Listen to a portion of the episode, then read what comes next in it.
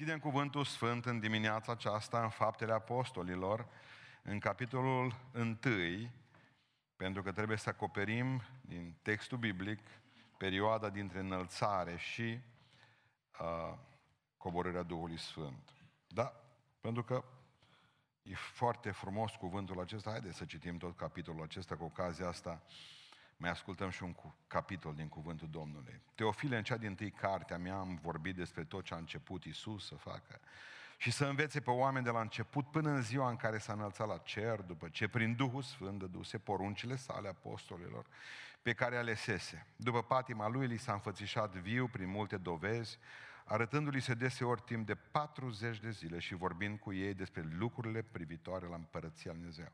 Pe când se afla cu ei, le-a poruncit să nu se depărteze de Ierusalim, ci să aștepte acolo făgăduința Tatălui, pe care le zise, l-ați auzit-o de la mine, căci Ioana boteza cu apă, dar voi nu după multe zile veți fi botezați cu Duhul Sfânt. Deci apostolii pe când erau strânși la oaltă l-au întrebat, Doamne, în vremea aceasta e de gând să așez din nou împărăția lui Israel. El a răspuns, nu-i treaba voastră să știți vremurile sau sorocele, pe acestea Tatăl le-a păstrat sub stăpânirea sa, ci voi veți primi o putere când se va pogoră Duhul Sfânt peste voi și veți fi martori în Ierusalim, în toată Iudeea, în Samaria și până la marginile pământului. După ce a spus aceste lucruri, pe când se uitau ei la el, s-a înălțat la cer și un nor l-a ascuns din ochii lor. Și cum stăteau ei cu ochii pironiți spre cer, pe când se suia el, iată că li s-au arătat doi bărbați îmbrăcați în alb, și au zis, bărbați galileeni, de ce stați și vă uitați spre cer? Acest Iisus care s-a înălțat la cer din mijlocul vostru va veni în același fel cum l-ați văzut mergând la cer. Atunci ei s-au întors în Ierusalim, din muntele numit al măzlinilor, care e lângă Ierusalim departe cât un drum ziua sabatului. Când au ajuns acasă, s-au suit în odaia de sus, unde stăteau de obicei. Erau Petru, Iacov, Ioan, Andrei Filip, Toma Bartolomeu, Matei, Iacov, fiul lui Alfeu, Simon Zeloto și Iuda, fiul lui Iacov. Tot aceștia stăreau cu un cuget în rugăciune și în cerere împreună cu femeile și cu Maria, mama lui Isus și cu frații lui. În zilele acelea Petru s-a sculat din mijlocul fraților, numărul celor adunați la oaltă, erau aproape de 120 și a zis, fraților, trebuia să împlinească Scriptura, spuse de Duhul Sfânt mai înainte prin gura lui David despre Iuda, care a fost călăuza celor ce au prins pe Isus. El era din numărul nostru și era părtaș aceleași slujbe. Omul acesta a dobândit un ogor cu plata nelegiuirii lui, a căzut cu capul în jos, a pleznit în două prin mijloc și s-au vărsat toate măruntaiele. Lucrul acesta a ajuns să fie decunoscut de toți locuitorii din Ierusalim. Ogorul acela a fost numit în limba lor Alchedam, adică ogorul sângelui. În adevăr, în, cur- în cartea psalmilor este scris locuința lui să rămână pustie și nimeni să nu locuiască în ea și slujba lui să o ia altul. Treaba, trebuie deci ca dintre cei ce au însoțit, ne-au însoțit în toată vremea în care a trăit Domnul Isus între noi, cu începere de la botezul lui Ioan până în ziua când s-a înălțat El la noi, să fie rânduit unul din ei să ne însoțească drept martor al învierii Lui. I-au pus înainte pe doi, pe Iosif numit Barsaba, zi și Just și pe Matia. Atunci a făcut următoarea rugăciune. Doamne, Tu care cunoști inimile tuturor oamenilor, arată-ne pe care din acești doi l-ai ales, ca să ia loc în slujba și apostolia aceasta din care a căzut Iuda, ca să meargă la locul lui. Au tras la sort și sorțul a căzut pe Matia, care a fost numărat împreună cu cei 11 apostoli. Amin, reocupăm locurile. Am văzut joi, am ascultat și o predică, am fost uh, joi, am petrecut-o împreună cu Biserica Punct din Suceava, unde am avut un botez nou testamental și am văzut și slujba de, de aici, înregistrată, predica, și am văzut că ni s-a vorbit, vi s-a vorbit despre înălțare, acel moment în care Iisus Hristos, după ce 40 de zile toți le-au povestit despre împărăția care era deja în ei, în mijlocul lor, spune că s-a înălțat dintr-o dată de pe muntele măslinilor, care nu e altceva decât un aerodrom veșnic, pentru că spune Biblia că și la întoarcere picioarele lui tot acolo vor fi. Deci de acolo a plecat acolo se va întoarce, în același fel în care a plecat, în același fel se va întoarce, deodată spune cuvântul lui Dumnezeu. Nu știu dacă o știu tu ucenicii că e ultima dată cu Hristos pe pământul acesta, probabil că ar fi ascultat mai bine predica. Cert este că atunci când Domnul Iisus Hristos s-a înălțat, le-a spus înainte de aceasta, de fapt Luca zice acest lucru, că uh, Iisus Hristos a început ceva, tot ce a început Iisus să facă, dar nu zice cum a și sfârșit. Sunt două lucruri primul rând, Hristos a venit în lumea noastră ca să o mântuiască. A început și a sfârșit lucrarea de mântuire și a zis, s-o sfârșit, gata tot. Și mai este ceva ce a început și a rămas neterminat. Lucrarea de evangelizare, asta trebuie să o ducem noi, pentru că Hristos a început-o cu femeia la Samaria și trebuie să o terminăm noi până când va veni Domn, Domnul să ne ajute la aceasta. Spune cuvântul Dumnezeu că ei, în momentul în care s-au ridicat la cer din mijlocul lor, ei au rămas așa. A. Care ar trebui să vină doi îngeri rapid să le spună, oameni buni, de ce stați? Asta e întrebare grozavă. De ce stați?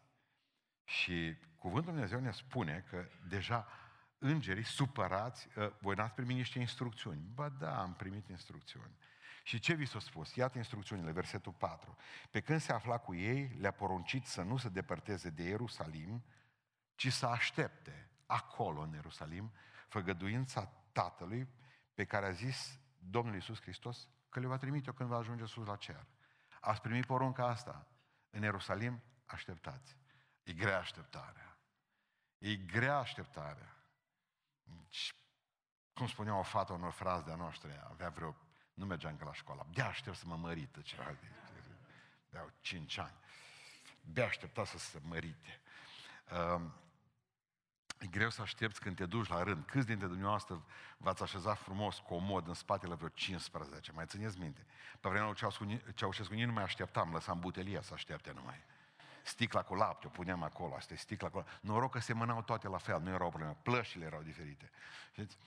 Uh, e greu să aștepți.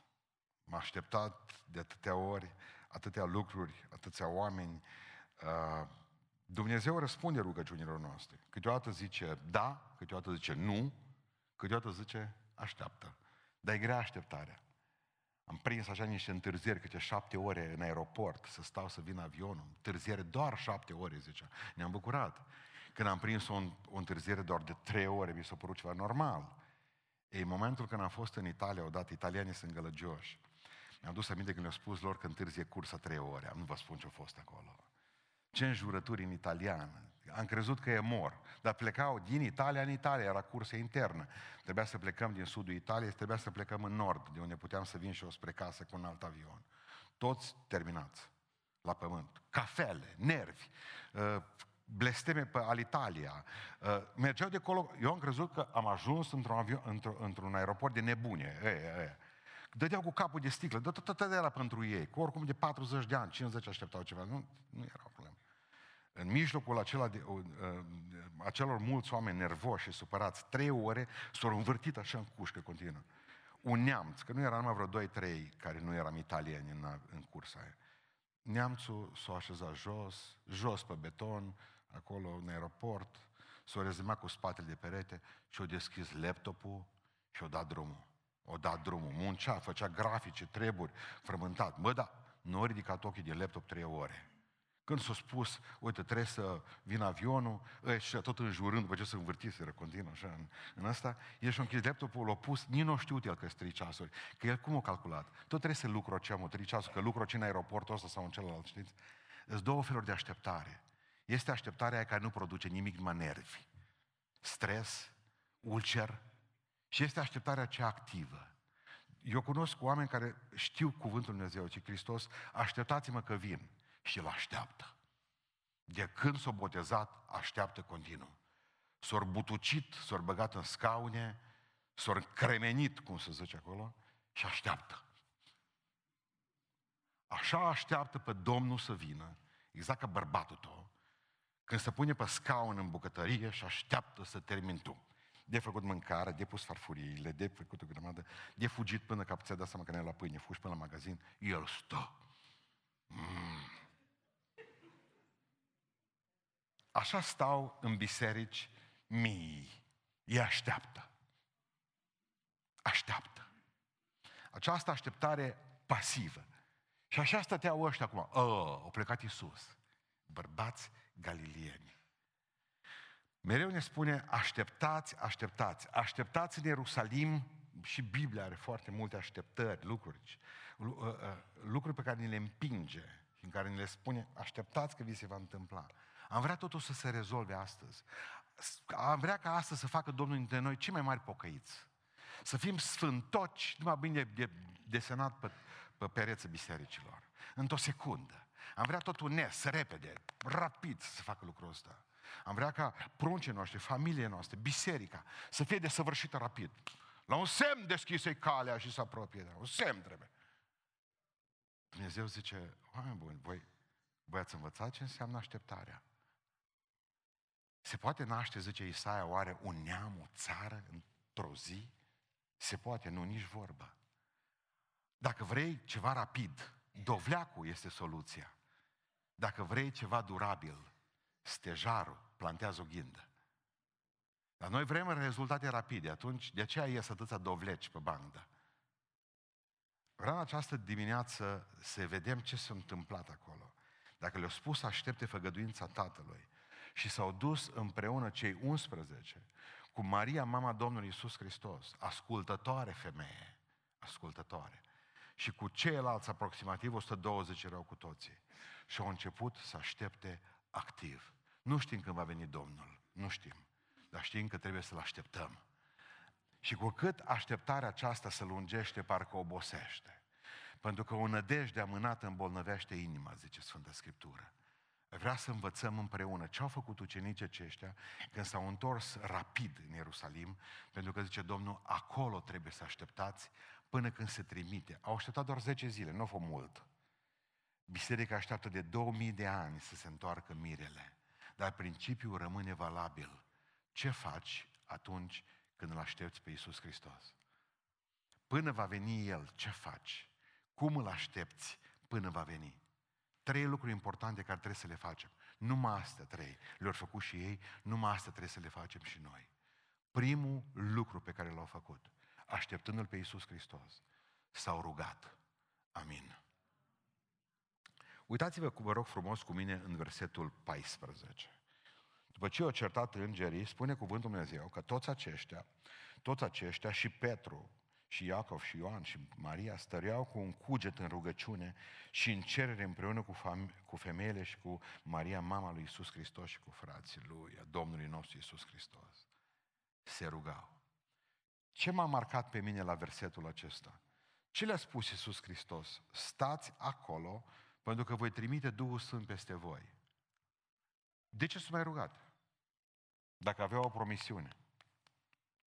Oricum Domnul le dădea și dacă nu se rugau. Dar de ce să ne mai obosim dacă Domnul ne-a promis? Asta do- dovedea pentru mulți, ar fi zis, bă, ăștia sunt într-adevăr oameni credincioși. Așa cred că Domnul le dă ceva ce le-a promis, încât nici măcar nu se mai roagă pentru asta. Nu? Se poate întâmpla. Putea să, puteau să gândească așa. Un, un alt fel de gândire. N-are rost să mă rog că Dumnezeu oricum știe nevoile mele. Și știe că am nevoie de Duhul Sfânt. De ce să mă rog? Nu mă cunoaște El pe mine? Nu știe că am diabet, Domnul? Nu știe că am probleme acasă cu soțul, un mitocanul ăla? Nu știe Domnul că am frământările mele interioare, că am un examen săptămâna viitoare? Vă întreb, cunoaște Domnul lucrurile astea? Păi atunci de ce țipați? De ce strigați pe aici pe biserici? De ce vă smulgeți părul din cap? De ce? Vreau să vă învăț un principiu astăzi. Simplu ca bună ziua. Observați la oamenii aceștia parcă lucrează pe dos. Cu cât, cu cât știau că Dumnezeu, cu cât știau mai mult că Dumnezeu să ține de promisiuni, că știau, le-au promis, tot ce-au promis s-a întâmplat până atunci la ei. Cu cât știau că Domnul se ține de promisiuni, cu atât au strigat mai tare la el. Ce problemă avem noi aici? Dumnezeu onorează rugăciunile noastre stăruitoare. Amin. Și dacă Dumnezeu vrea să ne dăruiască ceva, și știm că Domnul vrea să ne dăruiască lucrul acesta, are nevoie să vadă cât vi-l doriți. Și această vedere a lui Dumnezeu se face doar prin rugăciunea noastră. Nu întotdeauna să spună copilul tău, uite, cumpără lucrul ăsta și păi să uite. Că dacă el uită, ascultă-mă, uiți și tu. Și nu-i mai dai, corect? Dar dacă toată ziua te bate la cap, ca văduva pe judecătorul acela, măcar pentru stăruința supărătoare, îl dai. Cu cât îți dorești mai mult un lucru, cu atât îl cer mai mult, de la oameni sau de la Dumnezeu. Și Dumnezeu e onorat când vede că îți dorești o promisiune de-a Lui. Că promisiunea aceea prinde contur în momentul în care tu te rogi mai mult. Tu chem pe Domnul mai mult. Știți de ce nu s-au vindecat uh, anumiți bolnavi? Nu ne-a rugat destul pentru ei. Știți de ce nu avem izbăvire de multe ori în lupta cu diavolul, că nu ne-a rugat pentru victorie cât trebuia. Pentru că o zis, Domnul, văd că te-ai obișnuit și cu satana ca și cu mine. Văd că faceți împreună, vă place să stați împreună. Văd că nu mai strigi la mine, că nu mai depinzi de ajutorul meu. Te las să vezi cum e. Probabil că, probabil că Domnul vede insensibilitatea noastră. Ne rugăm pentru o soră sau pentru un frate. Ne-a rugat atât. Ce nevoie are de a doua rugăciune, fratele sau sora respectivă? Domnul nu pe ea o încearcă sau pe el, ci pe tine. Cât iubești tu, cât îți pasă cu adevărat de ceea ce Dumnezeu ți-a spus să faci. Dragilor, Dumnezeu, Dumnezeu nu-i Duhul din lampa lui Aladin, asta este clar. Cu el, el uh, e atent când cineva strigă. Nu-i Duhul din lampa lui Aladin, dar e atent când strigă cineva. Dacă vrei să-L faci atent pe Dumnezeu, rogă-te. Dacă vrei să-L faci atent pe Dumnezeu mai mult, în atenția Lui mai mult spre tine decât spre alții, rogă-te, cu cât strigi la El mai tare, cu atât ești în interesul Lui. Omul ăsta chiar vrea ceva, mă. Într-o lume de oameni care nu mai vor nimic, uite, Dumnezeu aude un scâncet, un murmur. Dumnezeu vede cum pică o lacrimă. Dumnezeu aude strigătul tău. Ca și a lui Agar când a aruncat pruncul sub tufiș. Vreau să înțelegeți că trebuie să ne rugăm stăruitor. Dacă vei spune, Doamne, ca și prietenul la mezul nopții, dăm trei pâini și ai plecat de la geam, s-ar putea să nu primești nimic. Dar dacă rămâi în fața ferestrei Dumnezeu și zici, nu plec din locul acesta, cum o zis Iacov, până nu mă vei binecuvânta. Deci mă găsesc și mâine în rugăciune. Și n-am alt subiect, tot ăsta e. Subiectul de ieri, subiectul de astăzi și va fi subiectul de mâine. Pentru că rugăciune e rugăciune cu cât mai mult vom stărui la Dumnezeu. Noi avem încredere într-un Dumnezeu iubitor, 100%. Noi știm că toate lucrurile lucrează spre binele celor ce iubesc pe El și sunt lucrate de Dumnezeu. Dar Dumnezeu vrea să vadă insistența noastră. Și mă rog din toată inima ca Dumnezeu să facă biserica asta. O biserică de oameni insistență în rugăciune. Uite, nu ne lăsăm. Nu ne lăsăm nici astăzi, nici mâine, nici poi mâine. Spunea fratele Billy Graham, Zicea, cerul e plin de răspunsuri, ascultați ce dureros. Cerul e plin de răspunsuri pe care nimeni nu s-a obosit să le ceară de la Dumnezeu. Cerul e plin de răspunsuri pe care nimeni nu s-a obosit să le ceară de la Domnul. O, câte binecuvântări ai în raft în cer și nu le-ai cerut. Pentru că nu contează că sunt acolo câtă vreme nu sunt aici. Pentru că aici e viața ta. Spune Dumnezeu așa, Doamne, dacă a rămas ceva pe raftul meu acolo sus în cer, deblochează binecuvântările acelea și trimite-le robului tău și robei tale pe pământ. Pentru că, exact cum sora Carolina l-a îngropat pe sânge pe bărbatul său cu sculii de tâmpării, nu mai folosesc după. Binecuvântările lui Dumnezeu sunt valabile pe pământul acesta, vă rog să înțelegeți asta, că am vorbit despre ele, ca promisiunile Lui atunci folosiți-le pentru pământul acesta. Dumnezeu onorează credința de copil din rugăciunile tale. Citeam odată în urmă cu câțiva ani de zile despre un raport misionar din Kenya, când spune că una dintre fetele de acolo care erau internate în spitalul din, într-un spital din Kenya, unde activau niște uh, uh, creștini de noștri, spunea că o fetiță era foarte bolnavă, Liza, o chema pe Liza, pe fată Liza, și ori cerut să vină un vaccin. Dar vaccinul a fost pus de cu câteva luni de zile înainte din Anglia sau din Statele Unite, nu mai știu 100%. Și atunci uh, asistentele medicale au adunat toți copiii de acolo, erau și copii care erau fără mamă și fără tată și orfani, aveau aripa spitală. Și au spus, hai să ne rugăm ca Dumnezeu să trimită vaccinul pentru Liza, cât mai repede. Ne rugăm ca Domnul să facă o minune, să facă o minune. Ne vine un avion astăzi cu mâncare, dar poate că Domnul se va îndura și să trimită pachetul cu vaccinul pentru Liza, ca să trăiască. Una dintre fetițe s-a rugat așa, Doamne, trimite, era fără mamă și fără tată, trimite vaccinul pentru Liza. Trimite-l astăzi că tu poți, că dacă nu Liza moare, Doamne. Și dacă tot ești aici acum și eu sunt tot aici, nu poți trimite și mie o păpușă. Dacă tot am, am ajuns, suntem și vorbim. Liza îi trebuie vaccin, dar mie o păpușă. Ascultați minunile lui Dumnezeu, apare pilotul, coboară avionul jos, primul lucru care dă din avion. Zice, repede cutia cu vaccinuri am ce. Ce asta a rămas în depozit de două luni de zile. Fără să știe că e nevoie de vaccin. Prima dată. Deschid cutia de vaccinuri medice rapid. Cine a împachetat vaccinurile în America sau în Anglia? Cine a împachetat au zis, mă, pun și o păpușă, ci știți ca să nu să...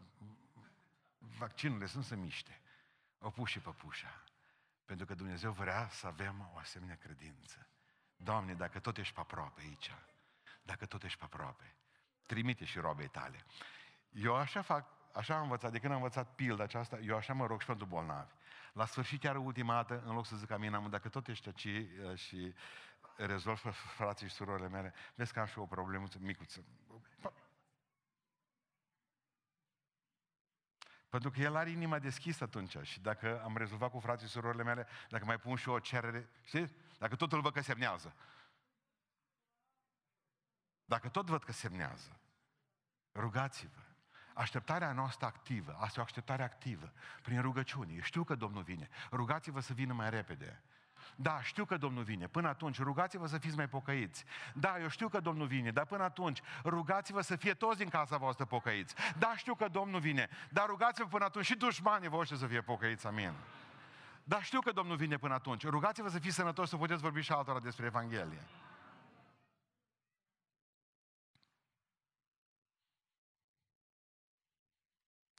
Mi-a scris aseară uh, medicul Călin Mărginean, este un frate de al nostru, cel probabil că cei care sunteți familiarizați cu YouTube are niște conferințe uluitoare pe YouTube despre sănătate.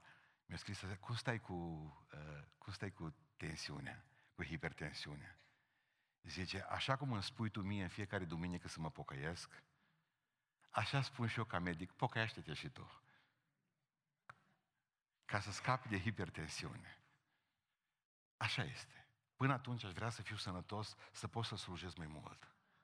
Aș vrea să fiți mai sănătoși și împreună. Aș vrea ca să fiți doi în casă să vă rugați Domnului, că rugăciunea acolo începe. Aș vrea să știu că sunteți, până atunci rugați-vă să vă deschidă Domnul inimile mai mult, mintea mai mult să vă deschidă buzunarul mai mult, să puteți să slujiți pe Domnul. Rugați-vă până atunci. Rugați-vă neîncetat, spune Sfânta Scriptură.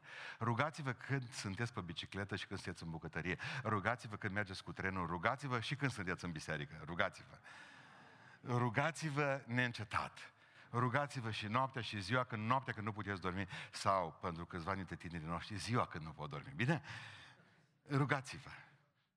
Rugați-vă neîncetat. Ăștia s-au rugat.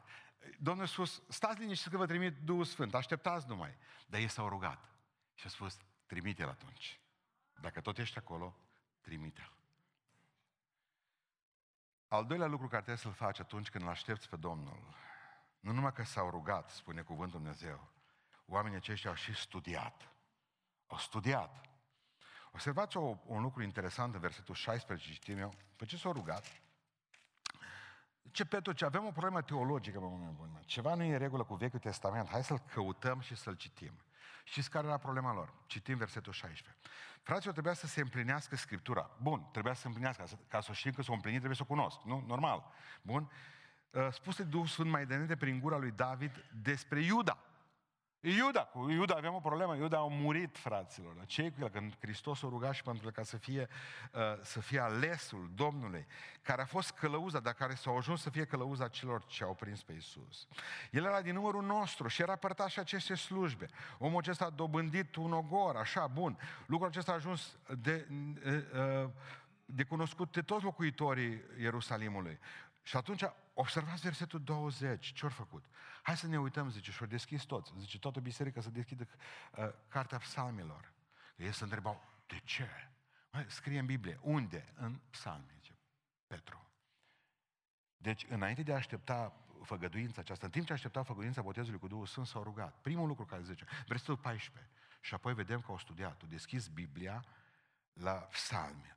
În adevăr, în cartea psalmilor este scris, locuința lui să rămână pustie și nimeni să nu locuiască în ea, așa cum spune psalmul 69, și slujba lui să ia altul, așa cum spune psalmul 109. Oameni buni, aveau o problemă. Știți care era problema lor? Cum adică, mă, Dumnezeu l-a făcut pe Iuda? Că asta era întrebarea care se punea între ei, între 120. Cum adică Dumnezeu l-a făcut prin Hristos pe Iuda vânzător? Nu, nu, nu, nu e o problemă asta, zice. Nu, nu, nu. Iuda a fost un ales care n-a stat în alegere. Pentru că, zice,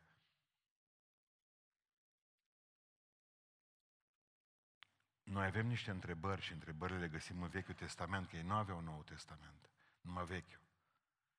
Au înțeles că Iisus Hristos nu l-a făcut pe Iuda trădător, ci Iuda a ales ca să fie trădător. Hristos nu prin predestinare l-a predestinat pe Iuda să fie vânzător, ci Hristos prin preștiința lui Sfântă a scris în psalm și în celelalte profeții biblice, unul care va mânca cu mine la masă, mă va vinde. Hristos nu te predestinează pe tine pentru iad, dar deja Hristos știe că dacă nu te vei pocăi nici astăzi, acolo ți locul.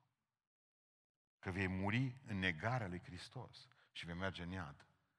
El vede sfârșitul, el nu are timp prezent, trecut și viitor. Hristos vede timpul sul, prezentul și viitorul și trecutul. Toate sunt la fel pentru el. El e în afara timpului. Iisus Hristos nu face pe nimeni de aici fiu al diavolului.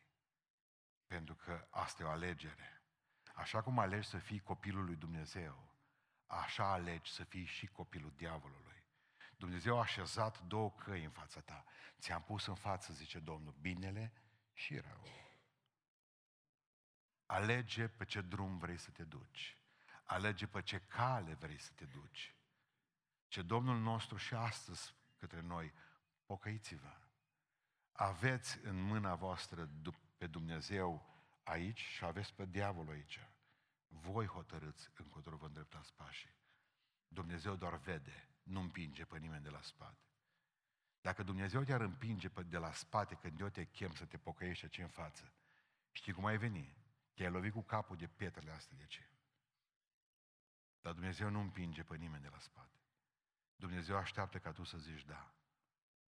Dar asta trebuie să o citești din Biblie. Că Dumnezeu respectă libertatea noastră. Dumnezeu nu-i Dumnezeu care să te momească cu ceva. El nu vine și să-ți dea mici ca să te vaccinezi. Dumnezeu nu face asta. Dumnezeu doar spune așa, cerul și iadul, ți le prezint pe amândouă și avem informații în Sfânta Scriptură și despre cer și despre iad. Două drumuri, două căi, două porți. Alege. Alege. Nici o constrângere, observați, nici o constrângere. Dar pentru asta trebuie să studiați Biblia. Adică uneori, uneori, mi-am dat seama în viață, că uneori avem mai multe întrebări decât răspunsuri. Și cu cât nu voi căuta răspunsuri mai, mai repede, cu atât se vor acumula în viața mea mai multe întrebări. Și întrebările fără răspuns duc la agnosticism. Și întrebările fără răspuns duc la ateism. Întrebările fără răspuns capătă până la urmă miros de iad, de sulf. În momentul în care ai o întrebare, nu aștepta să ți se acumuleze o a doua întrebare. Fugi la Biblie. Fugi la Biblie. Studiați cuvântul lui Dumnezeu pentru că uitați-vă în ochii mei, o grămadă de biserici s-au făcut praf astăzi pentru că nu studiază cuvântul lui Dumnezeu. Pentru că nu înțeleg un lucru, răspunsul nu-l găsești pe stradă, răspunsul nu-l găsești la telefon, răspunsul găsești în Biblie. De aceea am ținut morțiși să vă punem în mână. De aceea vă dăruim la botez. De aceea ne rugăm pentru voi în fiecare zi să o citiți, de aceea vă trimitem planul de citire a Bibliei în fiecare zi și vă spunem citiți. De aceea vă dăm câte un verset de memorat în fiecare zi, pentru că va trebui să vă fie dragă Biblia. Cine nu iubește cuvântul lui Dumnezeu și nu studiază, nu-L iubește nici pe Domnul. Să minte, va merge în iad. Trebuie să iubiți Biblia. Trebuie ca să o folosiți și când vă convine să o citiți și când nu vă convine să o citiți. Și când vă place ce scrie și când nu vă place ce scrie. Când vă place ce scrie, cam de vreo două, trei ori, cam în locuri în Biblie. Poate vă place acolo. Bun? Dar în rest nu ne place pentru că firea noastră pământească o revoltă. E bine, Domnul ne vorbește mustrându-ne de atâtea ori prin cuvântul Său. Studiați-l. Studiați-l zi și noapte. Studiați-l cât mai aveți ochi. Studiați-l și binecuvântați-l, binecuvântați-l pe Domnul pentru asta. Apropo de ochi, citeam în Eusebiu, alaltă seară, Eusebiu povestește un lucru, el este unul dintre cei care ne relatează convertirea în ghilimele a împăratului Constantin și a Elenei, uh, e contemporan cu ei. Eusebiu zice la un moment dat că au văzut unul, încă Eusebiu scrie în perioada persecuțiilor, de-abia după aceea au început să aibă Biserică Libertate. Și zice, unul dintre creștinii la care am fost aseară, zice, în biserică, i-au scos, zice, păgânii ochii, pentru că era creștin, nu mai avea ochi, doar două găuri negre. Dar zice, ce m-a frapat, zice Eusebiu, este faptul că știa toată Scriptura aproape pe de rost. Oh! Oh! Înainte de a-i scoate ochii, el avea Scriptura în ochii sufletului, în ochii minții, care nu pot să fie orbiți niciodată. Folosiți cât mai aveți ochi, pentru că, pentru că frații noștri o ascultă și frații noștri o citesc în braille, cu mâna cei care nu văd. Și cei care nu mai au nici degetele de la mâini, leproșii din Filipine, o citesc cu limba, pentru că cu limba merge cel mai bine în braille. Mulțumiți Lui Dumnezeu pentru cartea aceasta. Carte pentru care oamenii din biserica noastră au luat pumni în gură de la milițiani pe vremea lui Ceaușescu. Mulțumim Lui Dumnezeu pentru cartea aceasta, care a fost una pe sat, una pe un sat, nu vorbim una pe familie, una pe sat. Mulțumim Dumnezeu pentru, pentru cartea aceasta, pentru că eu am văzut uh, Noul Testament scris pe caiete, pe caiete, cuvânt cu cuvânt. Că nici nu știu dacă nu cumva îi blestem sau binecuvântare faptul că atunci când credem că e ceva în belșug, belșug, s-ar putea ca să dăm cu piciorul belșugul ăsta. Când vom duce lipsă, vom înțelege probabil lucrurile acestea mai bine. De eu nu vreau să duceți lipsă. Studiați cuvântul lui Dumnezeu. Adică, în momentul în care pretinzi că o știi, în momentul în care pretinzi că, a, pe asta le știu eu, uh, tu dai dovadă că ești o, o năucă mândră. Un mândru. Un mândru. Și mândria merge înaintea pierii. Mi-aduc aminte că biserica noastră, pe vremuri când predicam doar din Evanghelie, ani nu veneau, că pentru zice, da, pe asta le știu eu, ba. Ce, dar nu știu eu cu femeia samariteană, nu știu eu cu Nicodim, dar nu știu eu atâtea lucruri din Evanghelie, nu cunosc o pilda smochin neroditor. Știu. Și eu știu. Chiar mă gândeam, mergând cu avionul de atâtea ori, că femeia aceea care tot vine și bâție din mâine acolo și ne spune vestă, treburi, cum se umflă, unde nu-și mai care, nimeni nu bagă în seamă. Nimeni, numai că e frumoasă eventual, mai uită bărbațele. În rez nimeni. De ce nu interesează că nu știm, Și m-am gândit, când merge avionul, nu, zice, puneți-vă vestele, pică aia de sus, dacă pică, pică o nu pică. Unde e vesta de salvare? Mi-am adus aminte, mi-am adus aminte de un marinar, mergeau pe mare și a venit un marinar tânăr și am trebuit să le facă instructaj, în caz că dă cu noi în apă aici, în grămadă. Și uh, el, nou, uite, așa se umflă vesta de salvare, așa trebuie. Marinarul bătrân a explicat la cel tânăr, eu știu, zice astea, crezi că sunt prost? Ce s-a întâmplat cu petrolierul lor, s-a bușit, s-a zburat în apă. Ăsta nu mai, uh, nu mai știa nimic tânărul. Eu o să mor, nu te teami, zice ăsta. Nu bătrânul care stătea liniștit în vesta lui. Cu un cap gol ca ato, nu te nieci, te ține la suprafață. Un cap din ăsta gonflabil, știi? Un creier gol ca a tău. Nu te, nu te scufunzi. Nu te scufunzi niciodată. Aia nu cred. Noi nu credem ce scrie Biblia. Mă spune pustan mie că o stată Iona în pântece la balenă, că nu știu mai ce. Azi de dimineață la știri, pe fluxul meu de știri, speriat un, amerin, un marinar american din Massachusetts. Mă, l-a o balenă. Alaltă era, ați văzut știrea? Dar speriat omul și pocăit. Numai de Dumnezeu vorbea. Zice, în asta numai 40 de secunde, dar nu mai vreau un viac. Zice. Că balena nu, nu știu dat, ea, stă cu, ea doarme de multe ori cu gura cascată. O trezit, bă, nu știu ce paianjen. Deci când o tușit odată balena aceea, așa m-a aruncat, zice marinarul ăsta, am zis, gata, s terminat. Prima dată m-am gândit, zice că m-a prins rechinul. După aceea am fost mulțumitor lui Dumnezeu că m-a prins o balenă. Dar zis, mă mor aici, mă. Dar au tușit, că nu îl trebuiau. Zis, mă, trebuie să pocăiască asta. Oh! Du-te, du la biserică. Vreau să vă spun un lucru. Vreau să vă spun un lucru. Iubesc cartea aceasta pentru că nu există dată când să mă plec cu privirea spre ea să nu găsesc ceva nou.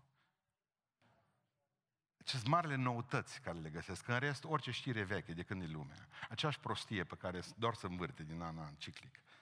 Dar când citesc Cuvântul Dumnezeu, văd atât de frumoasă lucrarea Domnului. Cum poate să schimbe aceasta?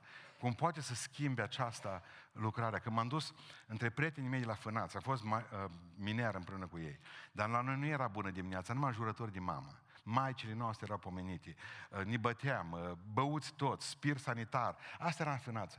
După câțiva ani de zile, când m-am dus la biserică acolo cu frații Wagner la evangelizare, mai țineți minte surorile cu frații Wagner, m-am zis măcar ăștia dacă o fi de bătaie, ăștia erau mari toți, nu era mai frică așa. Ne-am dus la fânațe. Dar gândul că mă voi întâlni cu foștii mei colegi de la mine, cu foștii mei colegi de la mine, mă termina. Eram, nu mai știam ce să fac. Când am văzut, nu vin să cred. Eu am crezut că vin niște borfași din aia, acum cum îi cunoșteam eu, că vin și ne apucăm la bătaie minutul 2. Când ne-am văzut cu harfa mână, când ne-am văzut cu costumele alea de pocăiți boțite pe ei, cămășile alea transpirate, nasturi ce aveau și niște burți memorabile. Mă, că ne-am văzut schimbați, mă, că ne-am văzut... Mă uitam la ei, nu vine să cred. Cine putea să facă din noi, din golani aceste lumi, din nenorociți, băgați la un kilometru jumate sub mine, cine putea să facă schimbarea aceasta? Dumnezeu prin cuvântul Lui. I-am întrebat pe toți, ce vi s-a întâmplat? Biblia, frate. Biblia. Bine, citim acolo și pentru că ea schimbă.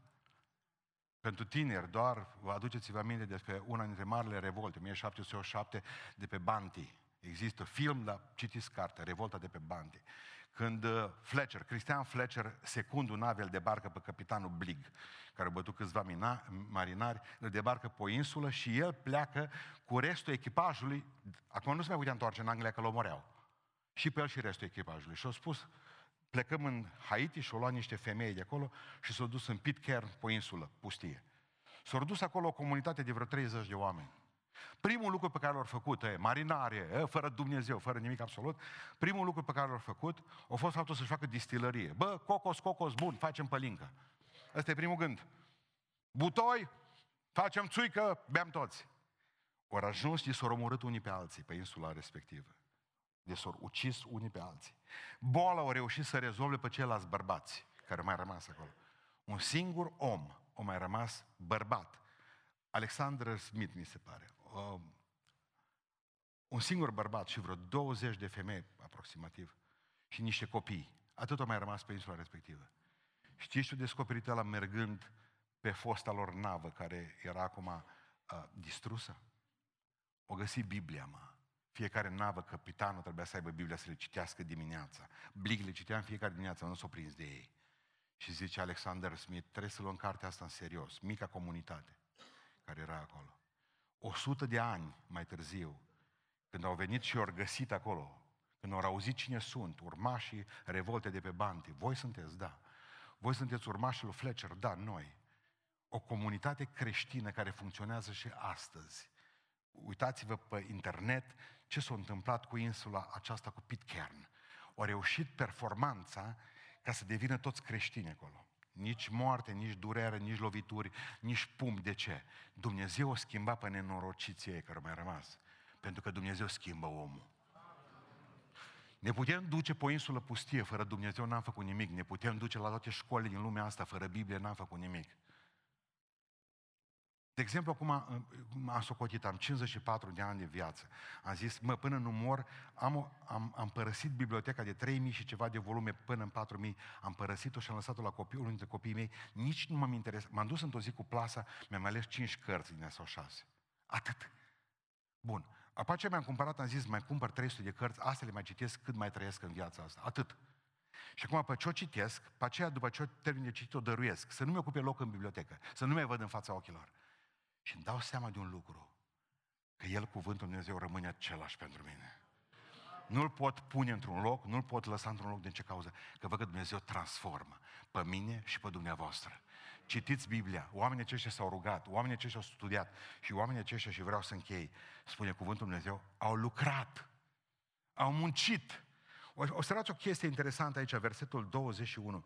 Trebuie deci ca cel ce ne-au însoțit în toată vremea în care a trăit Domnul Iisus între noi, el predică acum Petru, cu începere de la botezul lui Ioan până în ziua în care s-a înălțat la noi, să fie rânduit unul să ne însoțească de martor al învierii lui. Și ei deja au pus înainte. S-a terminat predica, amin. Asta mi-a plăcut. O și lua doi. Care a fost de la început, de la botezul lui Ioan împreună cu noi? De când Hristos a botezat în Iordan. O zis, ăștia doi. Nu, voi doi veniți aici în față. Unul din voi trebuie să fie și-o dat ultimul sorț înainte de botezul cu Duhul Sfânt. De acolo încolo, dacă băgați de seamă, după fapte 2, de acolo încolo, Duhul Sfânt le spune, Duhul Sfânt le spune, Duhul Sfânt le spune. Atunci nu era coborât Duhul Sfânt peste ce mai rămas atunci? Doamne, fă ceva cu sorțe, mărți cu zarurile. Cine dă zar mai mare, ăla iasă primul dintre ei. Bun, problema e felmător. Cum s-a terminat predica și Petru a zis amin, așa scrie în Biblie, da? Slujba lui să ia altul, scrie în Biblie, da. Păi atunci să o punem în practică, băi oameni buni. Nu mai mergem până duminica viitoare, că poate murim, poate ne omoară ăștia pe vreunul dintre noi. Cum s-a terminat predica și au zis amin, cum s-au hotărât să o împlinească? Au lucrat. Au făcut alegeri, s-au dus în biserică, pentru că au, s-au rugat, au studiat și apoi au acționat. Au muncit. Bărbați galileeni, de ce stați? Ce spuneam de dimineață surorile noastre de la Timișoara? Noi am făcut posibilul. Și ei au făcut posibilul. Posibilul lor era ca să-l pună pe Matia. Imposibilul era ca Dumnezeu să trimită Duhul Sfânt. Astea nu puteau trimite Duhul Sfânt ei. O zis, Doamne, ce putem face noi, facem noi. Ar fi culmea să cer Domnul Iisus Hristos, Doamne, te rog frumos, ancorează cortul la duminică. Pe când venim noi la nou, nu facem nimic cu noi să pui și scaunele. Doar tu mă un vânt trimiți. Da, ce Domnul, vi-l trimit dacă n-ancorați voi cortul. O să umblați după scaune până în, până în dialani. Eu pot face lucruri din astea când văd niște leneși, ce Domnul. Ce putem face? Noi facem noi ce-ți amin. Ce poate să facă Dumnezeu, face Dumnezeu. Noi facem posibilul, că există un posibil uman și imposibilul. Nu încercăm noi facem imposibilul, că nu putem noi vindeca. Nu putem noi construi, de multe ori e imposibil să construiești o biserică. La, câte, la cât de puțin bani poate sunt la unii dintre... Bun. Observați un lucru, la Cana Galilei, eu fac imposibilul, ce Domnul Iisus Hristos. Adică eu transform apa în vin. Voi faceți posibilul. Ia aduceți și umpleți vasele astea cu piatră. Asta e posibil să-l faceți voi. Nu putea Domnul să facă ceva? Din nimic putea Domnul să facă direct vinul. Bă, dar până nu vă văd pe voi transparenți, eu nu fac nicio minune. Nu fac nicio minune. Adică e imposibil, Dumnezeu îl înviază pe Lazar. Imposibilul fac eu ce Domnul. Posibilul, dați voi piatra la o parte. Nu putea Domnul să împingă și piatra. Dacă o împins moartea cât colo. Ba da, iubiților, când a zis Iisus Hristos la Marea Galilei, zice, uite, eu fac pești. Ue, erau prinși și deja Domnul era cu prânzul pregătit. Ce voi să aruncați plasele. Pentru că vreau să mănânc din peștii voștri. Asta e posibil pentru voi să aruncați voi plasele. E imposibil să fac eu să sară în tigaie pești ăștia. Posibilul e ceea ce pot face eu. E imposibil ceea ce poate face doar Domnul. Trebuie să muncesc. Posibil este să bag mâna în buzunar. Posibil este ca să-mi strunez mintea. Posibil este ca să mă rog să am inima mai deschisă. Posibil este ca să mă duc la biserică. Posibil. Posibil este de multe ori să mă duc la medic. Posibil este. Imposibil e ca Domnul să vindece. Un om care nu poate să aibă altceva decât lene în el. Imposibil ca Domnul este să vindece pe unul care N-are în el decât lene. Să facă Domnul tot. Pică pară mălăiață în gură la nătăfleț. Să ne dea Domnul. Să ne facă Domnul. Țineți minte pe David. Zice, David, mă apuc să construiesc templu. Ba, nu te apuci, ce Domnul. Nu te apuci tu că tu mai omorâși ba pe unul, ba pe altul. Lasă pe Solomon pe prunul cu tău să faci. Tu ai fost un militar bun și un poet bun. Ajunge. El e mai cu cap. Numai cap are. Atât au avut. Numai cap. Minte pe aia și-a pierdut-o. Dar vreau să înțelegeți un lucru foarte important. Ăsta nu putea să stea. Am ce vrei să facă ce David? Dacă nu construiesc templu, mă așez aici și mor în pat? Cam asta e? Nu, nu, nu, a, el construiește, da. Observați ce a făcut. O scos CFO pe pământ, certificatul de urbanism, o semnat locul pe care trebuie. O cumpărat materialele, s-o dus la Hiram, i-a dat telefon. Hiram, dăm cedri cei din Liban, că îi bat când viu la tine săptămâna viitoare. El avea prietenii cu ăștia, avea legături strânse cu ei, neamuri, treburi, el știa. Ții minte când te-am bătut amus șase ani, mai vin o dată la tine. El așa vorbea cu toți. O dus aurul din Ofir, tot îl căutăm și astăzi, a făcut totul. Solomon tot vedea că sunt grămădesc tirurile. Bă, veneau ăștia, bă, ce arabesc ești la noi, bă, veneau tirurile, veneau una după alta, veneau, veneau, descărcau marfă, corăbile, tot. Toată zona lui, lui, lui Solomon era, era numai un șantier. Nu a construit tata, dar nici nu stat. O așteptat activ. Nu, no, ca treanul Pașcău de la noi. Lucrare. Bărbatului te voi duce în scurt timp acasă activ. Mă duc la el, stătea în sicriu, adică două bucăți de scândură, deci că mi trage cu creionul la cap acela mine. Nu, eram copil. Eu trageam cu creionul, i-am însemnat, o făcut, dar ce face ce? Îmi fac sicriu, ce că am avut lucrare, că mă e Domnul. Nu, Dar activ, activ, umbla, jeluia, făcea o grămadă, el făcea de toate, avea scule acolo. Nu, am lucrat și eu și el la confecționarea unui sicriu onorabil, că au avut lucrare, da, și am bărbatului, nu bine scurte vremea, cam o 15 ani a fost scurtă. Mărioara, Mărioara a pus fasole în el, în pod. L-a umplut cu fasole până în capăt. No, când a murit Traianu, să ne ducem să luăm sicriu. Din pod. În pod îi zice Mărioara că doare folia, când erai... Nu, nu te... E acolo. N-am mai putut lua niciun sicriu. Nici nu mai putut lua fasole, nici nu n-am mai putut lua sicriu. Erau fluturi și în sicriu și în fasole. Așteptare activă. Bun, o zis Domnul că mă ia acasă, scurte vremea, ce fac? Nu mai fac nimic, aștept să vină ingerii. Când veniți, mă pocăiesc. Știu că trebuie să plecăm de aici. Munciți până atunci. Că, uit, că uitați-vă din nou ochii mei, din nu munciți. Sunteți clienții noștri aici la depresii. Așa vă depres, cum a zis un frate, sunt depresurizat. Simțea o lipsă de compresie a depresurizării. Înțelegi, pastore? Nu, zic. N-am cum. N-am cum.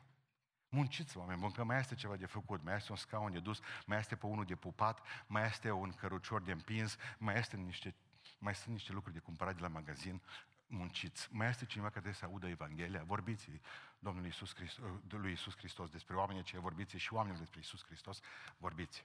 Faceți ceva, cum mai rămas puțin, nu mai rămas mult. Binecuvântările pe care Dumnezeu ni le-a pregătit nu ne dau nouă o licență de automulțumire de a nu mai face nimic. Domnul mă duce cer. Slavă ție, tată. Păi, stai puțin. Credeți-mă, eu nu pot merita cerul. Nici că fac, nici că nu fac. Asta este legea. Hristos prin har mă mântuiește.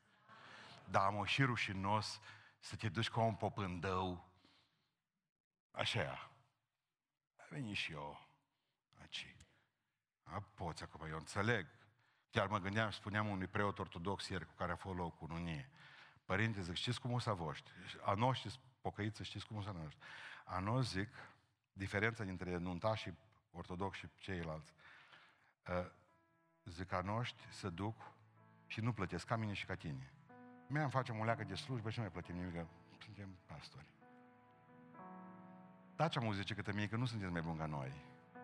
Că și eu cunosc, zice, niște pocăiți care vine șase la masă, la nuntă, cu cei patru pruncași și de 300 de lei. Și zic, care e ideea? Ideea e simplă. Ideea e simplă. Zic, și la noi și la voi. Era să ne mai certăm acum, cu alea pe una alta zic, oamenii n-ar face nimic. Și că mine așa e. Și la noi, și la voi. Oamenii n-ar face nimic. Așa am învățat exact cum am văzut o binecuvântare, o binecuvântare, eu n-am mai auzit o asemenea rugăciune până ieri, pe YouTube-ui. Doamne, zice, cu copilul în brață, fă să muncească puțin și să aibă mult. Voi ați auzit binecuvântarea asta până acum? Băi, Dar ascultați-mă, nu greși cu nimic, că ăsta e stilul nostru. Toți gândim așa, nu am spus-o. Dacă se poate să nu fac aproape nimică, dar să am mult. Să fiu pocăit, umplut cu Duhul Sfânt, să fiu proroc, să fiu predicator și să îndei Domnul un cuvânt. Aș vrea ca Domnul să lucreze pe mine și să... Pentru asta e muncă. Voi ați auzit de transpirație? Nu se poate. Ce trebuie să facă biserica până vine Domnul? Să se roage, să studieze și să lucreze. Bărbați galileeni, de ce stați? Zicea Luther la un moment dat, rugați-vă ca și cum totul ar depinde de Dumnezeu și munciți ca și cum totul ar depinde de voi.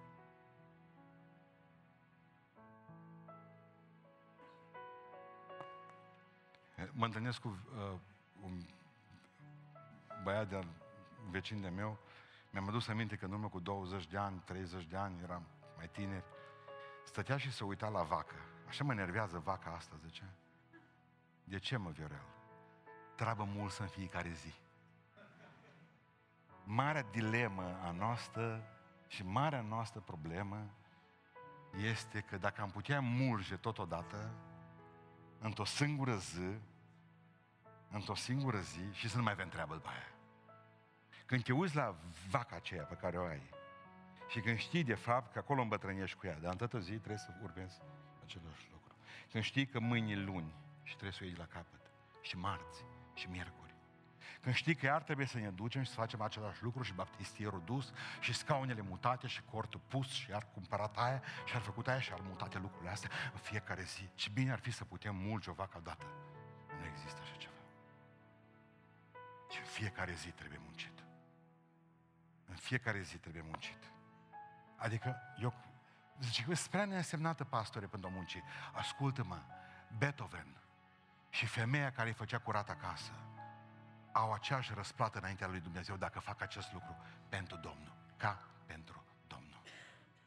Beethoven și femeia care îi făcea curat acasă, aceeași răsplată. Amândoi au făcut ceva dacă au făcut ca pentru Domnul. Tot ce faci, puținul ăla pe care îl faci, ca pentru Domnul. Adică, uitați-vă la păsări. Spusa Hristos, scris a Hristos, spusa Hristos că El le dă păsărilor de mâncare. Da sau nu? Dar nu le duce la cuib. Trebuie să meargă după Vă dau lumea să o mâncați. Dar o duceți la cuib voi. Voi. Mulțumim Dumnezeu pentru toate binecuvântările Lui, dar trebuie să le aduc aici. Trebuie să muncesc. Trebuie să mă rog, chiar dacă știu că îmi dă. Trebuie să mă rog pentru asta, stăruitor. Să vadă că îmi place ce, ce, ce-mi dă. Să vadă că îmi doresc ce-mi dă. Nu te simți așa ca tată, ca mamă. Cumperi ceva, un lucru, când știi că ți-ai crăpat pălmile pentru pruncii tăi și uh, cumperi un ceas sau ceva și zice, nu se uită la, pune-l pe noptieră acolo. Dar mi-au spus părinți, lasă-i acolo pe cuiar. Uite, ți-am luat o pereche de pantaloni, lasă-i acolo, zice. Pune la mama să-i împăture, să-i pună în dulap. Mă, dar nu te uiți la ei, mă. Nu văd nicio pasiune pentru tine. Pentru lucrul acesta. Nu ți l-ai dorit. Dar pentru ce am muncit două luni de zile?